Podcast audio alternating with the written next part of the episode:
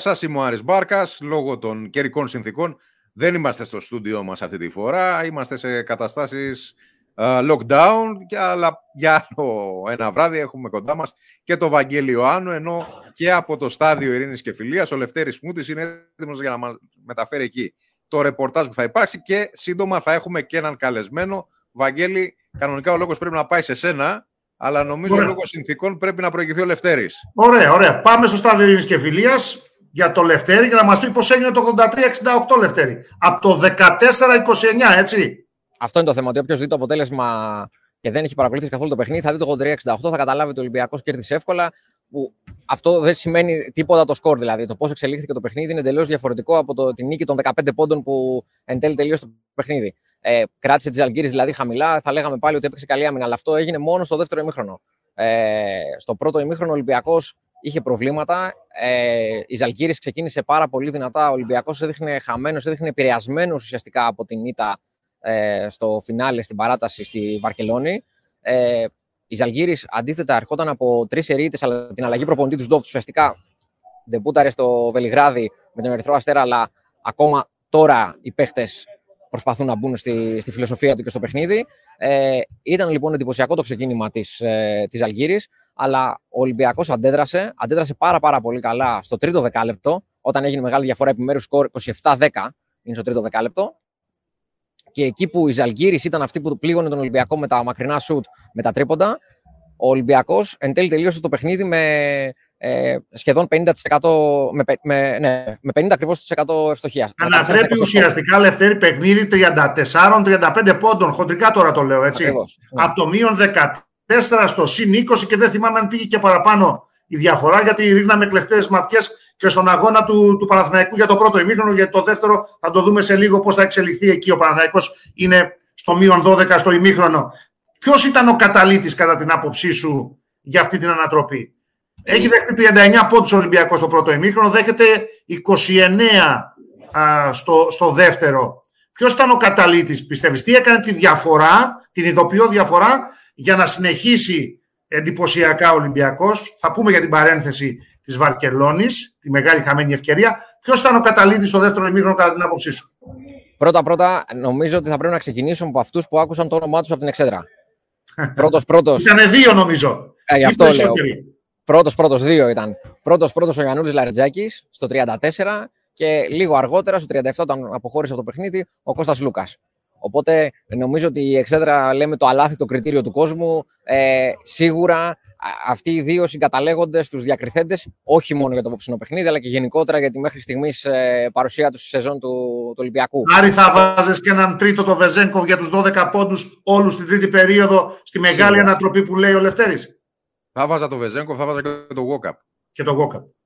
Εγώ θα βάζα και έναν ακόμα φανήρωα. Γιατί όλους αυτούς τους αναφέρουμε όλοι, αλλά νομίζω ότι ο Ζωάν Σάρλ, όταν έχει μπει στο δεύτερο ημίχρονο με την άμυνά του, έχει σταματήσει τη Ζαλγκύρη, το φρενήρι ρυθμό της Ζαλγκύρη, που συνεχώς βρίσκει ε, τα μισμάτς, συνεχώς ε, χτυπάει τον, τον Ολυμπιακό στις περιστροφές. Και ο Ζαν Σάρλ καταφέρει να το σταματήσει λίγο αυτό. Με την θα σου πω και κάτι ακόμα, Λευτέρη. Όχι πώς θέλουμε να κάνουμε ατομική κριτική, αλλά έχω ένα στόχο. Θα σας εξηγήσω που το πάω στη συνέχεια. Ε, προσθέτουμε παίκτες, γιατί και ο Παπα-Νικολάου ήταν θετικός, ε, αλλά βλέποντας τη στατιστική και κοιτώντας και το χρόνο, νομίζω δεν έχει κάνει λάθος η Ευρωλίγκα, άρα δεν έχω κάνει λάθος κι εγώ. Ο Πρίντεζης απόψε έχει παίξει 24 λεπτά και κάποια δευτερόλεπτα, έτσι. Ακριβώς. Είναι ο παίκτη με το μεγαλύτερο χρόνο συμμετοχής. Έτσι, έτσι. Δηλαδή, ο Ολυμπιακός όντως έχει έναν πλουραλισμό, έχει μια πολυφωνία, ακόμα και στην άσχημη βραδιά του, παίρνει πολλά από πολλούς, ε, με, με μια εξαίρεση. Με μια εξαίρεση, Άρη. Με μια εξαίρεση. Είναι μια εξαίρεση για την οποία θα αναφερθούμε στη συνέχεια. Ναι. Γιατί έχει δώσει καλά δείγματα σε άλλα μάτσο Χασάν Μάρτιν. Ναι. Νομίζω ότι είναι άδικο να κρυθεί μόνο από μία αναμέτρηση. Αυτό που προβληματίζει είναι ότι σε ένα μάτς που θεωρητικά θα ήταν στα μέτρα του, τον είδαμε να παίζει πολύ λίγο. Και πριν συνεχίσουμε και πάμε στο ΣΕΦ, απλά να αναφέρω, επειδή ο κόσμος έχει αρχίσει να μαζεύεται, ότι δεν υπαναχωρούμε από την υπόσχεσή μας. Σε αυτή την εκπομπή θα δώσουμε μία φανέλα του Σκόντι Βίλμπεκιν, οπότε στείλτε στα μηνύματά σας στο Facebook, επαναλαμβάνω, όχι στα άλλα μέσα που ανεβαίνουν, ε, ανεβαίνει μετά η εκπομπή, είτε στο YouTube, είτε σε μορφή podcast, στείλτε μήνυμα με το όνομα του Σκότι Βίλμπερκιν και στο τέλος, έχοντας μετρήσει από το σημείο που πια αναφέραμε την έναρξη του διαγωνισμού, θα επιλέξουμε ένα χρονικό σημείο, θα το επιλέξει ο Βάγγελης και όποιος έχει στείλει μήνυμα πιο κοντά θα κερδίσει. Λευτέρη, ξανά σε σένα ερχόμαστε, σε σένα. Πάμε. Ε, είπα, αναφέραμε όμως τα ονόματα, δηλαδή του Λαρεντζάκη και του Σλούκα, χωρίς να πούμε κάτι παραπάνω για αυτούς. Ε, γιατί, οκ, okay, για να τους ε, είπαμε, επευφημήσει ο κόσμος και τόσο νωρίς σεζόν που ο κόσμος του Ολυμπιακού δεν το κάνει αυτό συχνά. Και πόσο μάλλον, οκ, okay, ο Σλούκας είναι ο Σλούκας, έχει κάνει αυτή την πορεία στον Ολυμπιακό. Ναι, μπορεί να ακούσει το όνομά του από την Εξέδρα ακόμα και στο τρίτο εντός έδρας παιχνίδι της σεζόν, στο τέταρτο. Η είδηση έχεις δίκιο. Η είδηση είναι ο Λάρη. Ακριβώς. Ε, η διαφορά λοιπόν και αυτό το οποίο πραγματικά κάνει εντύπωση σε όποιον ξέρει τις συνθήκες στο ΣΕΦ και, τις, και τον κόσμο του Ολυμπιακού και το πώς αντιδρά, είναι ο Λάρη Τζάκης. Ναι. Ε, ο Λάρη λοιπόν άκουσε το όνομά του από την Εξέδρα. Γιατί, Γιατί ναι, μεν έχει πετύχει ε, σήμερα τρία τρίποντα. Ναι, μεν έχει, ε, είναι σταθερός, αλλά κυρίως αυτό νομίζω το οποίο τραβάει τον κόσμο είναι το πάθος το οποίο βγάζει, την ενέργεια την οποία βγάζει και την αντίδραση και σε σημεία τα οποία το παιχνίδι φαίνεται να μην είναι στα χέρια του Ολυμπιακού. Άρα πρώτα κέρδισε τη θέση του, την εμπιστοσύνη του προπονητή του και τη θέση του. Τώρα κερδίζει και τον κόσμο του, του Ολυμπιακού. Έτσι. Μιλάμε για ένα παίκτη που όταν έγινε, πρωτοέγινε η μεταγραφή, πρωτοπήγε ε, στο, στον Ολυμπιακό. Ε, μπορεί να μην είχε κόσμο λόγω πανδημίας στο γήπεδο, αλλά είχε δεχθεί αμφισβήτηση. Ή τέλος πάντων είχαν συζητηθεί αρκετά πράγματα, είχαν υποθεί αρκετά πράγματα για το αν ε, ήταν ο παίκτης που θα μπορούσε να σταθεί στον Ολυμπιακό. Στέκεται και με το παραπάνω, έτσι. Και μιας και το λες αυτό, όχι μόνο στα πρώτα παιχνίδια του στον Ολυμπιακό, αλλά και πριν ξεκινήσει την καριέρα του στον Ολυμπιακό. Δηλαδή, επειδή όχι μόνο ο κόσμος, αλλά και εμείς ξεχνάμε. Όπως περνάει ο καιρός, ας πούμε, νομίζουμε ότι όταν ήρθε ο Λαριτζάκη στον Ολυμπιακό είναι πριν πέντε χρόνια. Αλλά δεν είναι και οι συνθήκες τότε ε, στον Ολυμπιακό ήταν εντελώς διαφορετικές. Και ο Λαριτζάκη ξεκίνησε ουσιαστικά για να αποδείξει ότι αξίζει μια θέση στο ρόστερ του Ολυμπιακού. Όχι στη δωδεκάδα, όχι στην, ε, στο βασικό rotation. Και εγώ θα συμπληρώσω, Άρη, ότι πριν κερδίσει την εμπιστοσύνη του κόσμου του Ολυμπιακού, γιατί είχε ήδη κερδίσει την εμπιστοσύνη του προπονητή του από πέρυσι, είχε κερδίσει και την εμπιστοσύνη και την αγάπη του Ρικ Πιτίνο, έτσι, στην εθνική ομάδα. Δεν είναι τυχαία αυτά τα πράγματα. Δεν είναι, ε. δεν είναι καθόλου εύκολο να σε εκτιμάει ένας Ρικ Πιτίνο, να σε εμπιστεύεται στην εθνική, στο προολυμπιακό, όπως δεν είναι καθόλου τυχαίο αυτό που κάνει ο Λαρετζάκης δεύτερη συνεχόμενη χρονιά με τον Ολυμπιακό. Ε, πριν μίλησε ο Λευτέρης για το αλάθητο κριτήριο του κόσμου, ε, δεν είναι έτσι, Λευτέρη μου, το ξέρεις και εσύ, το ξέρεις και εσύ, Βαγγέλη, το ξέρουμε όλοι μας. Εγώ χαμογέλασα όπως είναι.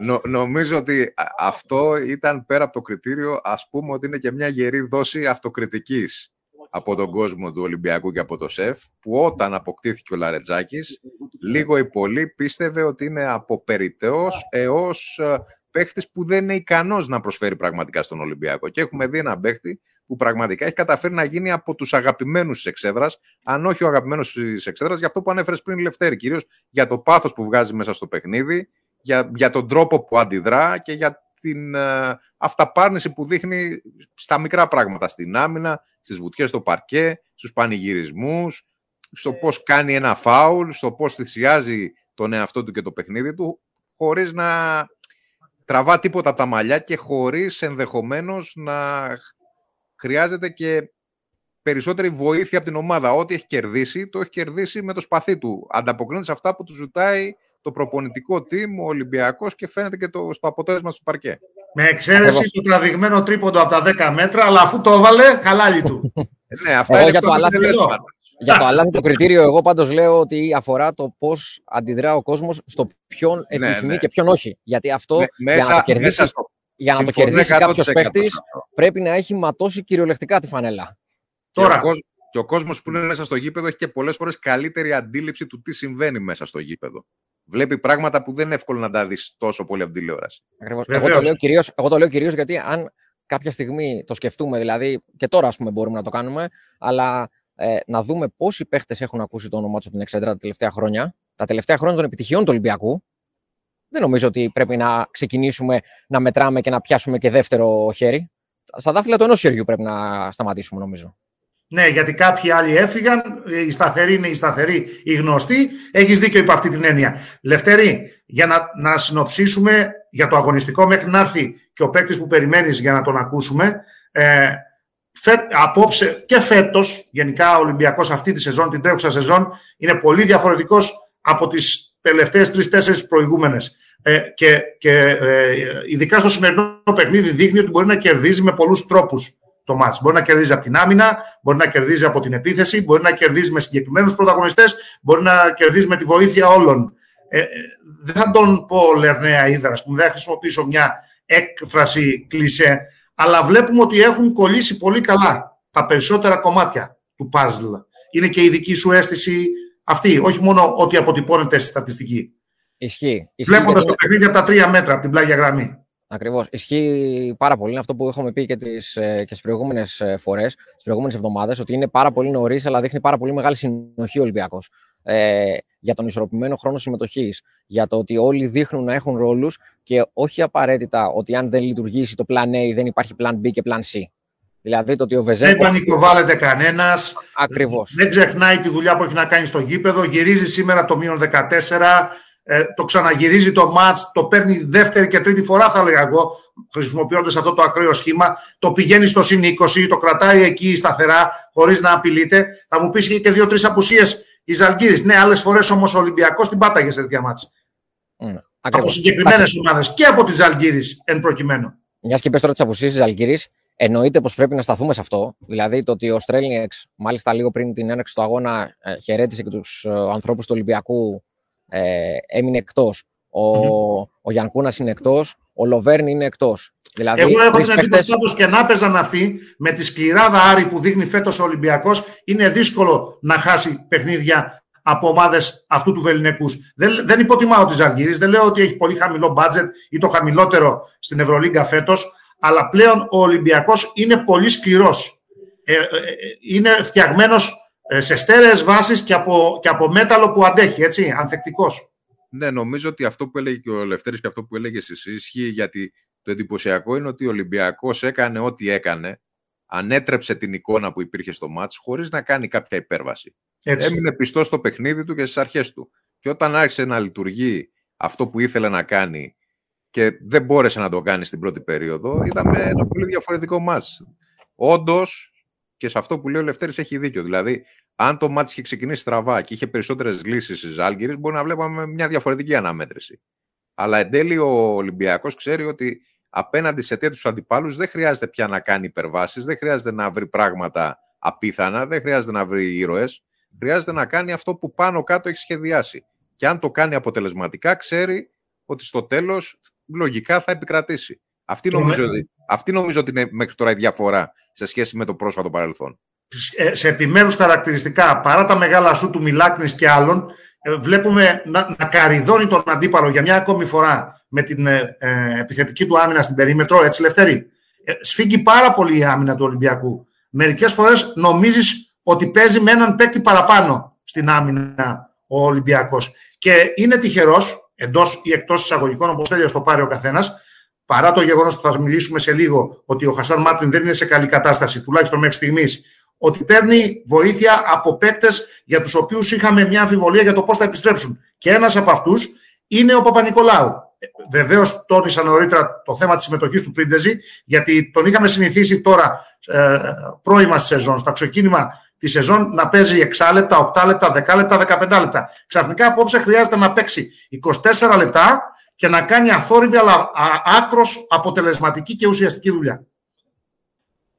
Ακριβώς. Και, και στον Παπα-Νικολάου πρέπει να σταθούμε, γιατί ο Παπα-Νικολάου σε όλα τα παιχνίδια δείχνει αυτό το πρόσωπο και έχει αυτή τη σταθερότητα δηλαδή στην απόδοση. Είναι ο συνδετικός κρίκος, η κόλλα δηλαδή που χρειάζεται ο Ολυμπιακός ε, και πέρσι έλειψε πάρα, πάρα, πάρα πολύ.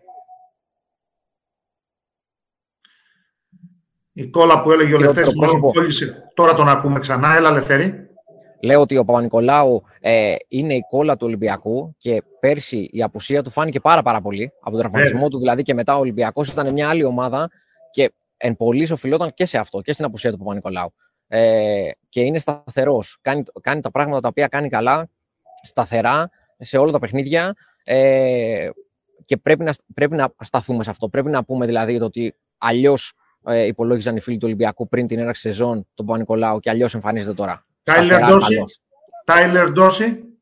Ο Ντόρσεϊ ε, ουσιαστικά ξέραμε ότι πριν καν έρθει στο, στον Ολυμπιακό ότι είναι ένας παίχτης με φυσικαπανεβάσματα. Ότι είναι ένας παίχτης ο οποίος μπορεί να παίζει την ε, μία βραδιά στο 8 και την επόμενη στο 2.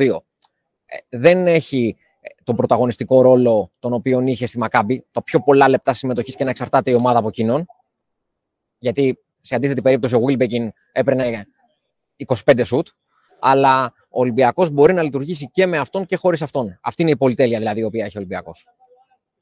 Άρη, θα το βάλουμε τώρα το θέμα Χασάν Μάρτιν ή θα συνεχίσουμε με walk-up και με την ευκαιρία τη μεγάλη χαμένη του Ολυμπιακού α, στη Βαρκελόνη. Γιατί νομίζω, νομίζω η Βαρκελόνη νομίζω εγώ ότι έχει κάνει το καλύτερο φετινό του παιχνίδι, ανεξάρτητα από αν δεν νίκησε. Αυτό νομίζω και εγώ. Όλοι μιλάνε για την εμφάνιση του Σλούκα στο μάτς με τη Ζάλγκυρη, στο μάτς που μόλις τελείωσε και πραγματικά ήταν ίσως η πιο μεστή εμφάνιση του Κώστα Σλούκα στο τελευταίο, μάλλον από την έναρξη της σεζόν. Δεν έχουμε πολλά δείγματα ακόμα. Αλλά αν αναλογιστεί κανείς το γεγονός ότι το παιχνίδι ήταν εντός έδρας, το μέγεθος του αντιπάλου, την ποιότητα των παικτών, την πληρότητα και το πού στοχεύει η Μπαρσελώνα, παρά το γεγονός ότι η νίκη δεν ήρθε, μέχρι στιγμής το παιχνίδι που δείχνει ξεκάθαρα ότι ο Ολυμπιακός δεν είναι ακόμα στην ελίτ, αλλά σαφέστατα χτυπά την πόρτα της ελίτ της Ευρωλίγκας, είναι η αναμέτρηση στη Βαρκελόνη. Να το πούμε διαφορετικά. Ότι είναι για παραπάνω πράγματα από το ρεαλιστικό στόχο της Οκτάδας. Είναι ε, να μην είναι πολύ παραπάνω, αλλά για περισσότερα πράγματα. Βαγγέλη, επειδή είναι νωρίς ακόμα, και επειδή η Ευρωλίγκα έχει πάρα πολύ δρόμο και επειδή είδαμε... Και όσο βλέπουμε, Αρή, όσο, ναι, βλέπουμε, όσο βλέπουμε. Είδαμε και το παράδειγμα της ΕΦΕΣ, που και πάλι φέτος έχει ξεκινήσει στραβά, τώρα χάνει από το Μιλάνο και στο τέλος ε, κατέκτησε με εντυπωσιακό μπάσκετ και εντυπωσιακή άνεση το τίτλο. Πιστεύω ότι υπάρχει σοβαρό ενδεχόμενο αυτό που βλέπουμε τώρα από τον Ολυμπιακό, όχι να είναι χειρότερο στο μέλλον, να μην εξελιχθεί. Εγώ πιστεύω ότι ο Ολυμπιακός θα εξελιχθεί και θα παίξει καλύτερα αλλά πρέπει να δούμε και σε τι επίπεδο θα βρίσκονται οι αντίπαλοι. Εγώ θεωρώ, ότι, εγώ θεωρώ ότι η, η, μεγάλη διαφορά του φετινού Ολυμπιακού σε σχέση ε, με τον περσινό. Αυτό γιατί έχουμε σε, σε ένα λεπτάκι έχουμε τον Γιώργο Πρίντεζη μαζί μας. Βεβαίως, βεβαίως. Προηγείται το ρεπορτάζ. Εμείς θα συνεχίσουμε τη φλιαρία μας μόλις ολοκληρωθεί η συνέντευξη με τον Πρίντεζη. Ε, α, η διαφορά πιστεύω είναι ότι πια είναι σαφές πώς είναι στο χέρι του. του Ολυμπιακού. Γιώργο, είμαστε στον αέρα. Στον αέρα είμαστε, Γιώργο. Είναι, είναι σαφέστατα. Ε; Ναι, είναι σαφέστατα στο χέρι του να πάρει αυτό που θέλει και, και στο χέρι του αρχηγού του, μια και τον έχουμε εδώ. Καλησπέρα, τι κάνετε; Όλα καλά, εσείς; Μπράβο, και εσείς καλά από ό,τι βλέπουμε. Και εσείς καλά. Προς τον παρόν, δόξα τω Θεώ, είμαστε καλά. Αντιδράσαμε όμορφα σήμερα, μετά από ένα πολύ δύσκολο παιχνίδι με την Παρσελόνα που ίσως και να αξίζαμε να κερδίσουμε. Δεν είναι εύκολο. Δεν είναι εύκολο να διαχειριστείς μια τέτοια κατάσταση, μια παράταση. Νομίζω ότι δείξαμε αρκετά καλά ψυχικά. Από... Είχαμε πολύ καλά αρκετά ψυχικά αποθέματα και παρόλο που δεν ξεκινήσαμε καλά, καταφέραμε και το γυρίσαμε και με τη βοήθεια του κόσμου πήραμε μια πολύ σημαντική νίκη. Και ενεργειακά, Γιώργο, όχι μόνο ψυχικά, και ενεργειακά και πνευματικά. Ο Ολυμπιακός μας δείχνει από νωρίς ότι ξέρει να προσαρμόζονται στις ανάγκες του κάθε παιχνιδιού. Σήμερα ήσασταν στο μείον 14, έτσι και δεν, χασ, δεν πανικοβληθήκατε, δεν χάσατε τη συγκέντρωσή σας, δεν φύγατε από το πλάνο, μείνατε στους ρόλου σας και εσύ έμεινες και 24 λεπτά μέσα στο μάτσο. Απολύτως ουσιαστικά και αποτελεσματικά 24 λεπτά. Εντάξει, το ξέρουμε όλοι ότι η χρονιά είναι πολύ μεγάλη. Όλοι οι παίκτες χρειάζονται. Το είχα πει και στην προηγούμενη ναι. συνέντευξη που είχαμε κάνει στο Λαύριο ότι ε, τα λεπτά ίσως στο σύγχρονο μπάσκετ να μην παίζουν και τόσο ρόλο. Πρέπει να είσαι πάντα έτοιμος να αποδεχθείς ένα ρόλο και να δώσεις τον καλύτερο σε αυτό. Μπορεί να τύχει ακόμα ένας παίκτης μπα τους ζητηθεί να παίξει 5 λεπτά, πρέπει αυτά τα 5 λεπτά να είναι ε, θετικός για την ομάδα, να μπει μέσα και να κάνει κάτι. Ε, σήμερα έτυχε όντως να παίξω 25 λεπτά. Ε, πάντα προσπαθώ να είμαι έτοιμος, πάντα προσπαθώ να δίνω το καλύτερο με αυτό και όπως το είχα ξαναπεί και τότε, ότι νιώθω ευλογημένος που βρίσκομαι εδώ πέρα ασχέτως παρελθόντος το να μπορώ να δίνω το καλύτερο με αυτό για την ομάδα. Λοιπόν, για κάποιους από εσάς που έχετε κάνει εκατοντάδες χιλιόμετρα να, ή να το πω διαφορετικά πολλές ώρες πτήσεων με τη φανέλα του Ολυμπιακού. Ε, αυτή η νοοτροπία, αυτό το πνεύμα είναι γνωστό και μας έχετε συνηθίσει σε αυτό. Ένας που προσαρμόστηκε σε πολύ σύντομο χρονικό διάστημα και φαίνεται και απόψε, γιατί το σχολιάζαμε νωρίτερα με τον Άρη και τον Λευτέρη, είναι ο Λαρετζάκης. Θέλω ένα σχόλιο. Θέλω ένα σχόλιο για τον Γιάννουλη, για το πώς έχει γίνει ε, σάρκα από τη σάρκα της ομάδας σε τόσο σύντομο χρονικό διάστημα. Απόψε και ο κόσμος το κατάλαβε αυτό. Γελάς, έτσι. Αλλά θα δει ναι, όλα. Γιατί είναι, εντάξει, με το, με το Λάρι είμαστε πολύ φίλοι. Πραγματικά χαίρομαι μέσα από την καρδιά μου που πάει έτσι και το αξίζει κάθε δευτερόλεπτο που παίζει, το αξίζει και το έχει κερδίσει με την αξία του. Ε, είναι ο ορισμός του παίχτη που χρειάζεται σε κάθε ομάδα να υπάρχει. Ε, μπορεί να παίξει άμυνα, είναι πολύ καλό στην επίδεση, έχει ένστικτο. Ε, είναι η χαρά της παρέας. Ε, χαρά να τον έχεις. Ε, πρέπει πάντα βέβαια να του βάζεις ένα κόφτη, γιατί άμα ξεφύγει λιγάκι δεν τον πιάνεις μετά. Ε, αλλά από πέρσι είχε δείξει ότι ε, γενικότερα με παιδιά τα οποία ξεκινάνε και δεν υπολογίζονται πάρα πολύ και σιγά σιγά κερδίζουν το ρόλο τους. Ε, προσωπικά εγώ το χαίρομαι ακόμα περισσότερο και ο Γιάννουλη είναι ένας από αυτούς. Ελάρη. Γιώργο, επειδή όταν έρχονται καλά αποτελέσματα, τα πάντα είναι καλά και σας βλέπουμε να το ευχαριστιέστε στο γήπεδο. Αυτό είναι κάτι που θα τεσταριστεί επειδή είμαστε στο ξεκίνημα ενός μαραθωνίου όπως είναι η Ευρωλίγκα. Όταν θα έρθουν και τα στραβά αποτελέσματα, ή πραγματικά υπάρχει ήδη μια εντυπωσιακή χημεία στην ομάδα. Γιατί εμείς αυτό βλέπουμε έξω από το παρκέ. Κοίτα, η αλήθεια είναι ότι είναι πολύ νωρίς ακόμα. Εντάξει, με ξέρεις ότι όχι μόνο και στη ζωή μου έξω, αλλά γενικό, όχι μόνο εδώ, αλλά και στη ζωή μου έξω, προτιμώ να κρατάω μικρό καλάθι. Ε, μέχρι στιγμής έχουμε παιχτεί μόνο τέσσερις αγώνες. Ε, έχουμε δείξει ένα πολύ καλό χαρακτήρα και σε αυτό οφείλεται το ότι είμαστε έχουμε πολύ μεγάλο μέρος από την περσινή ομάδα. Ουσιαστικά έγιναν μόνο τέσσερις προσθήκες. Ο ένας ξέρει τον άλλο περισσότερο, ξέρουμε όλοι περισσότερο τι ζητάει ο coach. Ε, έχουμε βρει χημία μεταξύ μας που είναι πάρα πολύ σημαντικό. Είμαστε μια όμορφη παρέα. Αλλά σίγουρα θα έρθουν και οι στιγμές οι δύσκολες, οι στιγμές που μπορεί να έρθουν κάποια τερματισμοί, ας ελπίσουμε να μην έρθουν. Ε, οι στιγμές που μπορεί να μην βρεθείς στην καλή σου μέρα, να χάσεις. Ε, εκείνη που πρέπει να δείξεις καλή διαχείριση, εκείνη που πρέπει να, να έχεις σωστά αποδητήρια και να, να μάθεις από τα λάθη σου για να είσαι έτοιμος εκεί που πραγματικά πρέπει. Τι να περιμένουμε κοντά στην Τζεσεκά. Ε, εντάξει, πάρα πολύ δύσκολο παιχνίδι. Ε, σίγουρα το ότι θα πάμε εκεί με σκοπό ε, να τα δώσουμε όλα και να κερδίσουμε δείχνει ποιες είναι οι βλέψεις μας φέτος. Ε, από εκεί και πέρα έχουμε μπροστά μας ένα ακόμα πιο δύσκολο παιχνίδι. Με τον Προμηθέα, το οποίο δεν το λέω για το πω είναι δύσκολο και ε, άμα θέλουμε να είμαστε προσιλωμένοι και συγκεντρωμένοι στο στόχο μας, πρέπει να το κερδίσουμε για να καταφέρουμε να πάρουμε το πλεονέκτημα έδρας. Και μετά, αρχής γενομένης, με τον παιχνίδι του θα δώσουμε το καλύτερο μας αυτό με Τζεσικά. Νομίζω δεν πρέπει να τον κρατήσουμε άλλο, Άρη. Εκτός αν θες να κάνεις καμία επιπλέον ερώτηση για τη, για τη Βαρκελόνη, για τη μεγάλη χαμένη ευκαιρία που είπαμε εμείς. Νο, νομίζω ότι θα έχουμε πολλές ευκαιρίες μέσα στη σεζόν. Ευχαριστούμε πάρα πολύ. Απλώς να το πούμε γιατί έπαιζε, μπορεί να μην ξέρει ναι. το αποτέλεσμα. Στην παράταση νίκησε η Μπαρσελόνα σήμερα α, τη Μονακό. Έτσι. Ε, έχουμε και νέες ομάδες πολύ δυνατές στην Ευρωλίγκα φέτος. Δεν είναι μόνο οι γνωστές παραδοσιακές, Γιώργο. Και θα είναι στην κυριολεξία, δεν είναι κλεισέ, θα είναι μαραθώνιος όπως σωστά το αναφέρουμε αρκετές φορές. Το ξέρουμε αυτό. Τα τελευταία δύο-τρία χρόνια έτσι είναι. Όλες οι ομάδες μπορούν να σου κάνουν ε, τη ζημιά. Γι' αυτό το λόγο χρειάζεται διάρκεια. Γενικότερα πλέον η Ευρωλίγκα δεν έχει τη δυνατότητα όπως σε άλλες χρονιές που λέγαμε ότι ο Ολυμπιακός ή Παναθυναϊκό με λιγότερα παιχνίδια πρέπει να είμαστε φορμαρισμένοι εισαγωγικά τον Ιανουάριο. Πρέπει, πρέπει από το πρώτο παιχνίδι, θυμόμαστε πέρσι το παιχνίδι με τις Αλγύρε στο ΣΕΦ εντός έδρας όταν χάσαμε. Ουσιαστικά αυτή την, την ήττα του κουβαλούσαμε πάρα πολύ καιρό. Ε, ήταν κάτι το οποίο μας έβλαψε αρκετά και θεωρώ ότι πολλά πράγματα μας γίνανε μάθημα και όλα τα παιχνίδια είναι πάρα, πάρα πολύ σημαντικά. Για να, κερδίσεις, να, για να καταφέρεις να κερδίσεις μια θέση στα play-off, πρέπει να κερδίσεις όλα τα παιχνίδια τα οποία ε, είναι τα must win. Ευχαριστούμε πολύ Γιώργο. Καλή ξεκούραση. Σε λιγότερο από 48 ώρες θα τα ξαναπούμε γιατί έχετε παιχνίδι στις 5 το απόγευμα της Κυριακής με τον Προμηθέα. Ευχαριστούμε τον Γιώργο Πρίντεζη. Δεν νομίζω να είμαι εγώ. Θα τα πεις μάλλον. ε, ναι, τρίτη σερή συνέντευξη θα ήταν υπερβολή, έτσι. Λαύριο απόψε και την Κυριακή το απόγευμα. Ε, εννοούσα να τα πούμε γενικώς όταν τα πούμε. Αρχηγός σε όλα. Αρχηγός σε, όλα. Ναι, ναι, ναι. Ακόμα και στο, στο να σηκώνει το βάρος συνέντευξεων.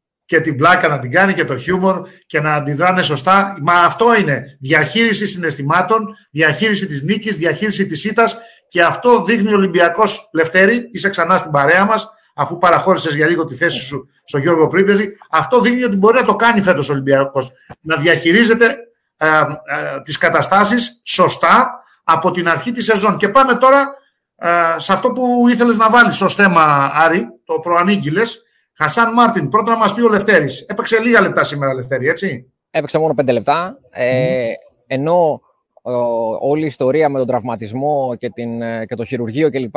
προβλημάτισε πάλι αντίστοιχα τους ανθρώπους του Ολυμπιακού για το σε ποια κατάσταση θα είναι ε, όταν ξεκινήσει η σεζόν.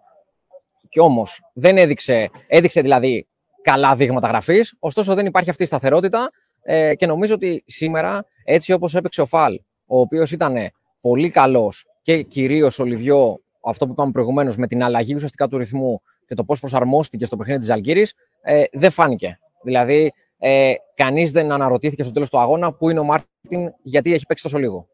Άρα, αν σου έκανα εγώ την ερώτηση τώρα, ας υποθέσουμε ότι εσύ τώρα ήσουν ο Νίκος ο Λεπενιώτης, δεν λέω καν ότι ήσουν παραπάνω ο Γιώργος Κινδύλιας ή κάποιος από τους αδερφούς Αγγελόπουλους, ένας από τους δύο πρόεδρους. Λέω ότι είσαι ο GM, ας πούμε. Ε, ή αν θες να πάρεις κάποια, κάποια άλλη θέση του τεχνικού team, να σου δώσουμε κάποια άλλη θέση. και είχες και είχες το OK, είχες το ελεύθερο ε, τη λευκή κάρτα από τη διοίκηση να κάνεις την προσθήκη του έκτου ξένου. Λέμε εάν, έτσι. Mm. Ε, ε, είναι μια καθαρά... Γιατί δεν προκύπτει, δεν προκύπτει κάτι τέτοιο μέχρι στιγμής. Όχι, αλλά λέμε. Το εάν, το εάν είναι το σημαντικό. Ναι. ναι. Υποθετική η συζήτηση. Mm. Θα έπαιρνες ψηλό; Ο Άρης άφησε να εννοηθεί στην αρχή κάτι τέτοιο.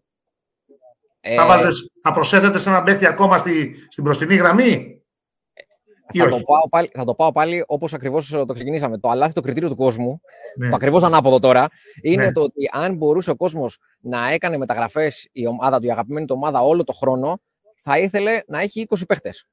Ωστόσο, αυτό είναι το πρόβλημα. Ότι παίρνοντας παίχτες δεν σημαίνει πάντα ότι λύνεις προβλήματα. Μπορεί να δημιουργήσεις προβλήματα. Δηλαδή, το πρόβλημα που λέγαμε στην περιφέρεια του Ολυμπιακού, που χρειαζόταν ίσως ένας παίχτης γιατί φαινόντουσαν λίγοι παίχτες, τώρα μπορεί η προσθήκη του να δημιουργήσει προβλήματα παρά να λύσει. Αντίστοιχα, λοιπόν, τώρα, μιας και βλέπουμε αυτή την κατάσταση του Μάρτιν, της αστάθειας δηλαδή, θα έλεγα εγώ, ναι, αν υπήρχε ένα deadline μεταγραφών ότι στις επόμενες 10 μέρες πρέπει να πάρουμε παίχτη, ναι, ε, καλύτερο να ήταν ψηλός. Αλλά επειδή ακριβώς δεν υπάρχει αυτό το deadline και ο Ολυμπιακός φαίνεται ότι λειτουργεί μια χαρά χωρίς να χρειάζεται αυτή τη στιγμή προσθήκη, Έχουμε πει από την αρχή της σεζόν βέβαια ότι είναι λίγοι παίχτε. Έχουμε πει από την αρχή ότι σε ενδεχόμενο τραυματισμό θα φανεί αυτό. Το ότι ο 12ο παίχτη όλων των αγώνων, ο Λούτζης, σήμερα ντεπούταρε όταν πια στο, στο εντελώς garbage time ο Ολυμπιακός ήταν στο συν 20. Αλλά αυτή τη στιγμή δεν φαίνεται ότι χρειάζεται προσθήκη γιατί θα χαλάσουν οι ρόλοι οι οποίοι έχουν δημιουργηθεί. Αλλά αν υπήρχε τέτοιο deadline, ναι, καλύτερα θα, να υπήρχε προσθήκη στους ψηλούς. Άρη, τι λες; Ε, συμφωνώ απόλυτα με το Λευτέρη. Υπό την έννοια το ότι ο Ολυμπιακός φαίνεται να είναι πλήρης και όντως μερικές φορές προσθέτοντας ένα παίκτη όση ποιότητα και να έχει προσθέτεις προβλήματα. Δεν προσφέρει απαραίτητα λύσεις. Ο Ολυμπιακός έχει την πολυτέλεια να προσθέσει έκτο ξένο χωρίς να αλλάξει τις ισορροπίες σε ό,τι αφορά το ρόστερ στην Α1, κάτι που είναι τεράστιο όπλο. Απλά θεωρώ ότι η συζήτηση που είχε επικεντρωθεί στη θέση 3 με τον Παπα-Νικολάου και τον Μακίσικ στην κατάσταση που βρίσκονται με το walk να μπορεί άνετα να δώσει λεπτά και σε αυτή τη θέση, γιατί έχει το κορμί σε, με τα δεδομένα της Ευρωλίγκας να καλύψει και τη θέση του forward. Ε, Ούτως ή άλλως ο walk στα νιάτα του forward είχε ξεκινήσει το κολέγιο. Μην κοιτάτε που τον κάναμε εμείς playmaker στην Ευρώπη. Στην Ευρώπη έγινε ουσιαστικά playmaker. Πιστεύω ότι αν τελικά προκύψει ενίσχυση, είναι πιο λογικό να προκύψει ενίσχυση κοντά στο καλάθι γιατί πιστεύω ότι κοντά στο καλάθι με ξέρει το φολ, ούτε ο Λίβιο παρότι πολύ καλός έχει δώσει τα δείγματα στην άμυνα που θα έρθει ο Μπαρτζόκας. Ο Χασάν Μάρτιν ήταν εξαιρετικός κόντρα στη Ρεάλ Μαδρίτη. Ήταν τόσο καλός που υπήρξε τότε η πληροφορία ότι όντως ο Ολυμπιακός κοιτάζει ψηλούς που μπορεί να κοπούν από το NBA. Γιατί αυτή τη στιγμή θα κοπούν πολλοί και καλοί παίκτες από το NBA. Υπάρχει αρκετό ταλέντο που έχει ξεμείνει, γιατί δεν υπάρχει και εκείνα να το απορροφήσει συμφωνώ με το Λευτέρη, δεν υπάρχει καμία ένδειξη ότι ο Ολυμπιακός θα προχωρήσει άμεσα σε μεταγραφή, αλλά αυτή η πληροφορία σε συνδυασμό με το τι είδαμε σήμερα σε ένα μάτς που θεωρητικά ο Χασάν Μάρτιν απέναντι στον Έμπο θα έπρεπε να ματσάρει καλά. Θα ήταν ένα μάτς που ο αντίπαλος τον βοηθούσε. Ήθελε ο Ολυμπιακός έναν αθλητικό ψηλό. Και τον είδαμε να έχει περιορισμένο ρόλο. Ίσως είναι μια υποσημείωση που πρέπει να την κρατήσουμε για το μέλλον όχι για αντικατάσταση. Εγώ δεν μιλάω για αντικατάσταση. Μιλάω για ενισχυση Αλλά όπως είπε ο Λευτέρης, ο Ολυμπιακός δεν έχει κανένα λόγο να βιαστεί. Εγώ θα συμφωνήσω 100% ότι ούτε οι δικές μου πληροφορίες ε, λένε πως ο Ολυμπιακός θα βιαστεί, ότι θα κάνει κάποια κίνηση τώρα. Ε, θα συμφωνήσω 100% ότι πρέπει να περιμένει τουλάχιστον μερικές εβδομάδες, για να μην μπούμε έναν-δύο μήνες ακόμα, για να δει πώς πάνε τα πράγματα με τους βασικούς ανταγωνιστές του, που θα είναι τώρα τα, τα βασικά powerhouses της Ευρωλίγκας, αυτούς που λέγαμε δηλαδή ότι θα είναι στα φαβορή για την τετράδα και την εξάδα, αυτούς πρέπει να κοιτάζει ο Ολυμπιακός και να βλέπει τώρα αν χρειάζεται να προσθέσει ε, σε κάποια γραμμή κάποιον. Και για να κάνω το δικηγόρο του διαβόλου, ε, να υπάρχει και μια διαφορετική άποψη, γιατί οι δυο σας επί της ουσίας ε, κατά 90% δηλαδή συμφωνήσατε και συμπέσατε, θα σας πω ότι αργά ή γρήγορα φαίνεται ότι ο Χασάν Μάρτιν θα, θα βρει μια φόρμα. Δεν ξέρω αν θα είναι όπως όταν πρώτο ήρθε στον Ολυμπιακό και το λέω αυτό με βάση τον τραυματισμό και την επέμβαση στην οποία υποβλήθηκε τη διπλή πριν από μερικούς μήνες. Θα βρει μια φόρμα και θα βοηθήσει. Και έχει λύσει ο Ολυμπιακός, έχει κορμιά κοντά στο καλάθι. Δεν βλέπω και τα φόβητρα. Είδα και την Παρσελώνα σήμερα.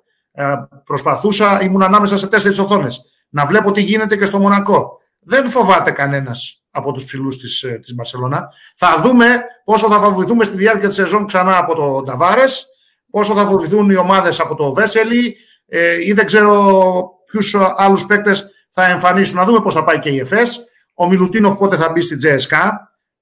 Θα δούμε πώς παίζει το Μιλάνο με τους ψηλούς του. Θα κάνουμε υπομονή για να διαφοροποιηθώ λιγάκι λοιπόν θα σας πω ότι καλά κάνει και περιμένει ο Ολυμπιακός. Ίσως τελικά να χρειαστεί ένα σούτ ακόμη αν πρέπει να διεκδικήσει κάτι μεγάλο φέτος. Αυτή είναι η δική μου άποψη. Νομίζω ότι στους ψηλούς θα τη βρει την άκρη. Μπορεί να είναι τώρα ντεφορμέ, να μην είναι στο 100%, ούτε καν στο 60% ο Χασάν Μάρτιν. Παίζει καλά ο Φαλ, βοηθάει ο Πρίντερ όπως το είδαμε σήμερα. Ο Βεζέγκοφ, ακόμα και στην άσχημη βραδιά του για ένα ημίχρονο, μπορεί να μπει να βοηθήσει και αυτός και στις ε, θέσεις των ψηλών. Ε, εννοώ ότι πέρα από το 4, λίγο 3 ή περισσότερο 3, μπορεί και στο 5 κάποια λεπτά να δώσει κάποιες λύσεις. Ο Λιβιό υπάρχει πάντα. Ίσως να χρειαστεί όταν θα πρέπει να κάνει το μπαμ και θα φανεί αυτό όταν θα τελειώσει ο πρώτος γύρος. Εκεί δηλαδή θα είμαστε σίγουροι για το αν χρειάζεται και πού την προστίκη. Ίσως να χρειαστεί ένα σούτ ακόμα, χωρίς να φύγει κανένας. Το ξαναλέμε. Ναι, αλλά θα πρέπει να πάρει, αλλά θα ναι, πρέπει να πάρει τα σούτ από κάποιον άλλον. Αυτό είναι ναι, το ζήτημα. Όχι. Ναι, ναι μένει, μένει χαμηλά στα σούτ ακόμα ο Ολυμπιακός. Ε, ε, ε, έχει, μοιάζει με έναν μπασκετικό χαμελέοντα, κερδίζει με διαφορετικούς τρόπους τα μάτς, αλλά στην Βαρκελόνη, για παράδειγμα, θα το είχε κερδίσει με 15 πόντους το μάτς, αν είχε βάλει σε συγκεκριμένα χρονικά σημεία 2-3 μεγάλα σουτ. Να το πούμε πιο απλά. Στα 35-40 δευτερόλεπτα πριν το τέλος τώρα, δεν είμαι πρόχειρος, νομίζω 35 δευτερόλεπτα μένανε. Στο συν 2, αν βάλει ο Λαριτζάκης από τη γωνία το τρίποντο, το, το παίρνει το μάτσα αμέσως ο Ολυμπιακός. Πηγαίνει στο συν 5, έχει μαξιλαράκι ασφαλείας. Ένα παράδειγμα αναφέρω. Ναι. Μπορούσα να πω 10. Νομίζω ότι η διαφορά στη συζήτηση δεν είναι τόσο οι ανάγκες της ομάδας, όσο το ότι ο Ολυμπιακός έχει κενή θέση ξένου. Οπότε Σωστό. δεν μιλάμε για αντικατάσταση. Όχι, μόνο για προστίκη. Αν, αν και εφόσον. Προστίκη, αν και εφόσον και μπορεί να, να, να, έχει τρομερή ευελιξία στο τι μπορεί να κάνει. Νομίζω ότι αυτό κάνει τη μεγάλη διαφορά και φυσικά, για να μην κρυβόμαστε και πίσω από το δάχτυλό μας, η εικόνα της ομάδας και τα αποτελέσματα καθορίζουν και το πώς θα κινηθείς. Αυτή τη στιγμή βλέπουμε ό,τι ήθελε να κάνει ο coach Μπαρτζόκας από πέρυσι, με δύο-τρεις πολύ στοχευμένες προσθήκες, πώς εφαρμόζεται. Δηλαδή, αυτή τη στιγμή ο Ντόρσεϊ εντός εισαγωγικών είναι ο Χάρισον, ο Γόκαπ είναι ο Τζένκινς και στη θέση του Κτάβιου Σέλης έχουμε τον Φαλ. Και ποιος είναι ο δηλαδή, Σπανούλης; Και ποιος είναι ο Σπανούλης; Κάνω εγώ τον Ο Σπανούλης δεν μπορεί να αντικατασταθεί. Αν θες να πάμε εκεί τη συζήτηση, νομίζω ότι ο πιο ο άνθρωπος τέλος πάντων που παίρνει τα λεπτά του Σπανούλη, όχι φυσικά το ρόλο, θα πέσει φωτιά να μας κάψει. Είναι όχι, μετά από τόσο. Ναι, μετά από τόσο καλό θα ήταν, αλλά ναι. όχι. Είναι, είναι, είναι ο Λαρετζάκης. Σε σχέση με το περσινό rotation, φυσικά. Το ρόλο του ηγέτη από πέρυσι προετοιμάζεται για να τον πάρει χωρίς συζήτηση ο Κώστας Λούκας. Ε, βλέπουμε ένα, με έναν εξελιγμένο και διαφορετικό Ολυμπιακό και είναι ευτύχημα για αυτόν τον Ολυμπιακό το ότι έχει αυτή την πολυφωνία, αλλά ταυτόχρονα έχει και δύο πολύ σταθερά σημεία αναφοράς, το Σλούκα και το Βεζέγκοφ. Σωστά, πολύ σωστά. Και κολλάνε και οι άλλοι δίπλα. Τώρα, να, μικρή παρένθεση. 10 λεπτά, 10 αγωνιστικά λεπτά μένουν στη Μαδρίτη. Ο Παναθηναϊκός παρότι έχανε σταθερά με διψήφιες διαφορές και μεγάλες διψήφιες διαφορές, ε, το παλεύει το μάτς εντός εισαγωγικών η λέξη το παλεύει, δεν φεύγει από τη διεκδίκηση. Δεν, ε, δεν το αφήνει το δεν, δεν απειλεί. Το, το σκορ είναι 62-50 αυτή τη στιγμή. Ναι, δεν απειλεί ακόμα τη Ρεάλ, αλλά δεν της επιτρέπει να πάει και το μάτς στους 20, ε, στους 25 ή και στους 30 πόντους, έτσι, που κάποιος μπορεί να είπε στο 35-18 ότι μπορεί να πάει εκεί το μάτς. Είναι 62-50, μόλις ξεκίνησε η τέταρτη περίοδος και έχει κάνει μεγάλο παιχνίδι μέχρι τώρα ο Μέικον. Έχει σε 19 λεπτά συμμετοχής 16 πόντους με 4-5 δίποντα, 2-3 τρίποντα, 2, 2 βολές. Ο Παπαπέτρου έχει 7, δεν θα αναφέρουμε όλο το, το στατιστικό. Πάντως ο, ο Παναθηναϊκός αντέχει ε, και μπορεί να μειώσει κι άλλο τώρα. Είμαστε, επαναλαμβάνω, στο ξεκίνημα της τέταρτης περίοδου 62-50 έχει κερδίσει και φάουλ διαιτές συζητάνε μήπως δώσουν και κάτι παραπάνω θα πάνε, δίνουν ένα απλό φάουλ ε, στον ευνηδιασμό μετά το κλέψιμο την καλή άμυνα και τον ευνηδιασμό του Παναθηναϊκού στο 62-50 ίσως να είναι και αντιαθλητικό θα δουν τέλος πάντων το άμεσο replay εγώ ρίχνω και, και τελευταίες ματιές άρα και εκεί θα έχει ενδιαφέρον όσοι μας παρακολουθούν να μείνουν θα τους δώσουμε και την εξέλιξη αυτού του παιχνιδιού και τα σχόλιά μας και για τον Παναθηναϊκό και το, ε, σε λίγο. Το, το Μιλάνο μόλις κέρδισε με 75-71 την ΕΦΕΣ, στο 0-4 η ΕΦΕΣ. Δυσκολευόταν σε όλο το μάτι στο Μιλάνο. Ε, πολύ λογικό, νομίζω. Δεν είναι, αυτό δεν είναι... Αλλά το εντυπωσιακό είναι το 0-4. Τώρα, δηλαδή, ότι είναι, είναι το, το 0-4 της ΕΦΕΣ. Και α, αυτή τη στιγμή ο Ολυμπιακός στην ισοβαθμία είναι τρίτος. Με 3-1 αν αρχίσουμε άρη 15 Οκτωβρίου να μιλάμε για ισοβαθμίες. Ναι. Ε, υπά... Στην ισοβαθμία που έχει αυτή τη στιγμή, μόνο η Μπαρσελόνα δηλαδή και το Μιλάνο έχουν μείνει στο 4-0. Όλες, λοιπόν. Το επόμενο καλύτερο ρεκόρ είναι το 3-1 και μέσα σε αυτό το γκρουπ των ομάδων που είναι αρκετές βρίσκεται και ο Ολυμπιακός. Ε, να πάω την κουβέντα κάπου που πριν ε, έρθει ο Γιώργος ο Πρίντεζης ε, και κάνουμε τη συνέντευξη είχε πει ο Βαγγέλης κάτι και ήθελα να πιαστώ αλλά δεν πρόλαβα λόγω του, της παρουσίας του, του αρχηγού του Ολυμπιακού η καλή περιφερειακή άμυνα του Ολυμπιακού, η οποία ε, σε κάθε παιχνίδι. Σε, δια, σε, διακόπτω, σε διακόπτω για ένα λεπτό μόνο, Λευτέρη, θα το πεις αυτό για την περιφερειακή άμυνα. Δόθηκε αντιαθλητικό στο 62-50, στον εφηδιασμό του ε, Παναθηναϊκού στον Γκοτς, πάνω στον Πέρι. Συνεπώς, ο Παναθηναϊκός είναι για τα καλά, τουλάχιστον αυτή τη στιγμή, 9 και 40 πριν από το τέλος, μέσα στο παιχνίδι. Θα πούμε περισσότερα στη συνέχεια. Συνέχισε τώρα, δεν θα σε ξαναδιακόψω.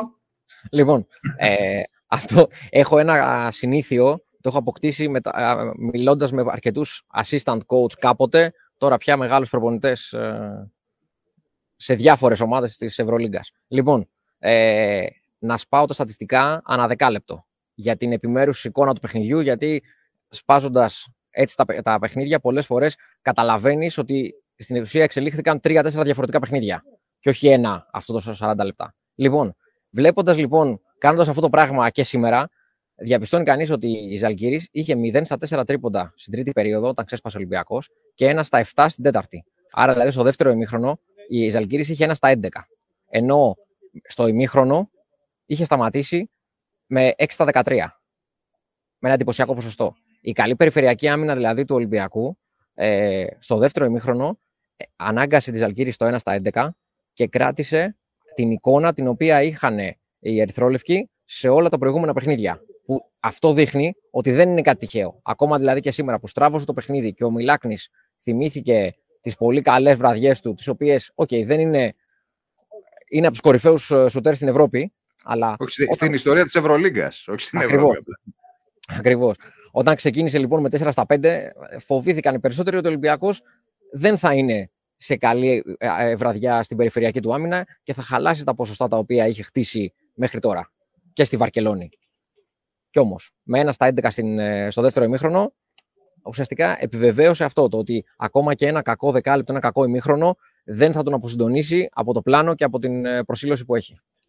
Άρη για το Μιλάκλη, είπες ένας από τους κορυφαίους στο επίπεδο της Ευρωλίγκας, έτσι; Ναι, ναι, στην ιστορία της διοργάνωσης. Δηλαδή το, έχει και τους αριθμούς να το αποδείξει. Δεν είναι... είναι σίγουρο ότι έχει τους αριθμούς και, και μου κάνει εντύπωση γιατί και εγώ τον θαυμάζω αυτόν τον παίκτη. Ε, στο μυαλό μου βεβαίως είναι εκείνη η φάση ε, στην Κωνσταντινούπολη με τη Φενέρ που σούταρε πιο γρήγορα από ό,τι θα έπρεπε να σουτάρει και του έβαζε ο Γιασκεβίτσιος. Ναι, ναι, ναι, ναι, ναι, ναι. Από Γιασκεβίτσιου. Από Γιασκεβίτσιου που του βάζε τις φωνές κτλ. Ω μικρός τότε ο Μπράντοβιτ και ούτω καθεξής κτλ. Και, και παρακολουθώντας και εγώ τη διαδρομή του, τα στατιστικά του και όλα αυτά, σε δικαιολογώ απόλυτα. Ε, είναι χαρισματικός ο τύπος, παρότι κάνει συγκεκριμένες δουλειές μέσα στο γήπεδο, έτσι. Ε, κα, δεν μπορείς να το πεις πολυδιάστατο. Κάνει κυρίως αυτή τη δουλειά. Κάνει πολύ λίγα άλλα πράγματα. Ναι. Αυτό κάνει, δεν κάνει κάτι άλλο. Κάνει συγκεκριμένες δουλειές μέσα στο γήπεδο. Εγώ πάντως να σας πω την αλήθεια, όταν έβαλε το δεύτερο τρίποντο, θέλω να τσεκάρω λίγο την ηλικία του. Γιατί ναι. νόμιζα ότι επειδή είναι σαν να έπαιζε από πάντα, σαν να έπαιζε με το Σαμπόνι, ας πούμε, συμπαίχτης. Ναι. Ε, ε, τόσο... Λέω ότι έχει συνειφαστεί τόσο όνομά του με τις Αλγύρε, τόσα συνεχόμενα χρόνια με τις Αλγύρε, που ναι, ναι. λέω πρέπει να έχει παίξει συμπαίχτης με το, με το Σαμπόνις. Είναι ε, χαρισματικός αυτό που κάνει, ναι. σε αυτό το συγκεκριμένο. Είναι Τώρα, 35, εντάξει. Ναι. Μία ερώτηση παραπάνω για τις Αλγύρε.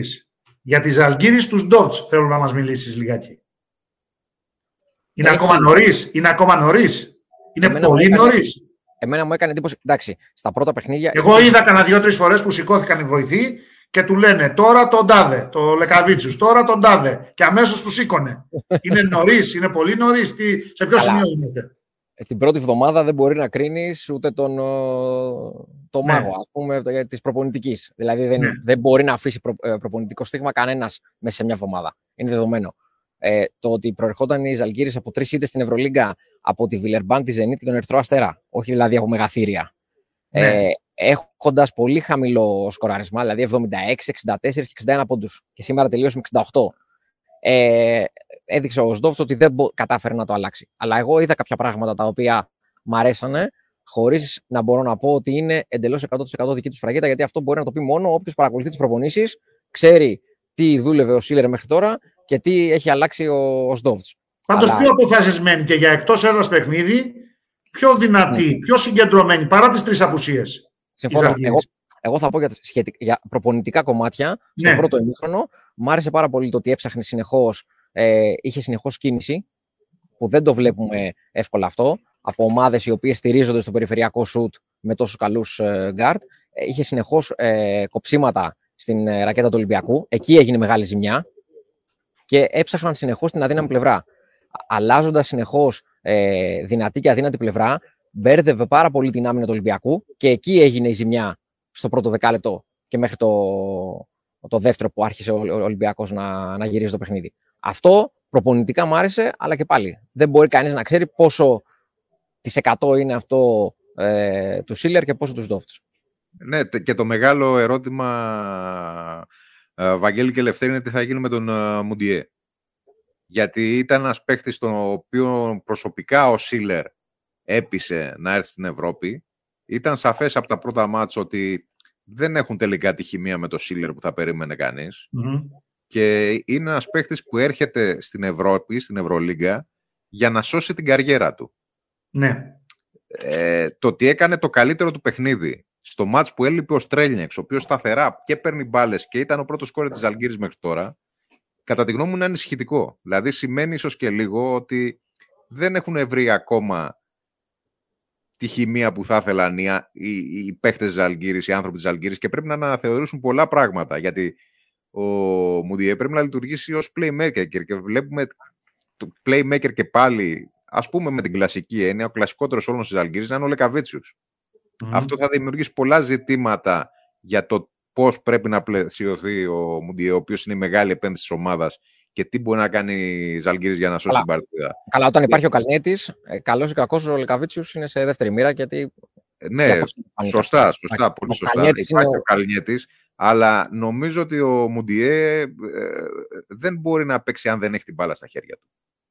Αυτό περιπλέκει τα πράγματα. Δηλαδή δεν, δεν μπορώ να φανταστώ πώς αποκτήθηκε και αυτός και ο Καλνιέτης υπάρχει σταθερά του Λεκαβίτσιους, τον οποίο τον είδαμε να παίρνει και χρόνο στο σημερινό μάτς. Θα μου πεις σε λίγο Στρέλνιαξ. Αυτό που μου έκανε εντύπωση ουσιαστικά ότι ο Ζαλγκύρη έπαιζε δύο διαφορετικά είδη μπάσκετ ε, με τον Μουντιέ και χωρίς τον Μουντιέ. Ε, αυτό δηλαδή, ακριβώς ουσιαστικά ο Μουντιέ και ο Νέμπο ήταν μια άλλη ομάδα, σαν να τους κάλεσαν τελευταία στιγμή ε, να μπουν στο παρκέ να δώσουν λίγο μια. Ερώτηση μια... για εσά τους δύο, αφού σας πω ότι ο Παναναϊκός έχει κάνει δύο-τρία λάθη και ε, κινδυνεύει να μείνει πολύ πίσω ε, περίπου έξι λεπτά πριν από το τέλος ε, στο μάτς με τη Ρεάλ, η οποία προηγείται τώρα με 16. Έβαλε ένα καλάθι, κέρδισε κεφάλαιο ο Ματζούκας. Έχει βάλει και το Ματζούκα ο Δημήτρης Πρίθη. 71-57 μειώνει ο Παναθηναϊκός και συμπληρωματική βολή για τον Ματζούκα.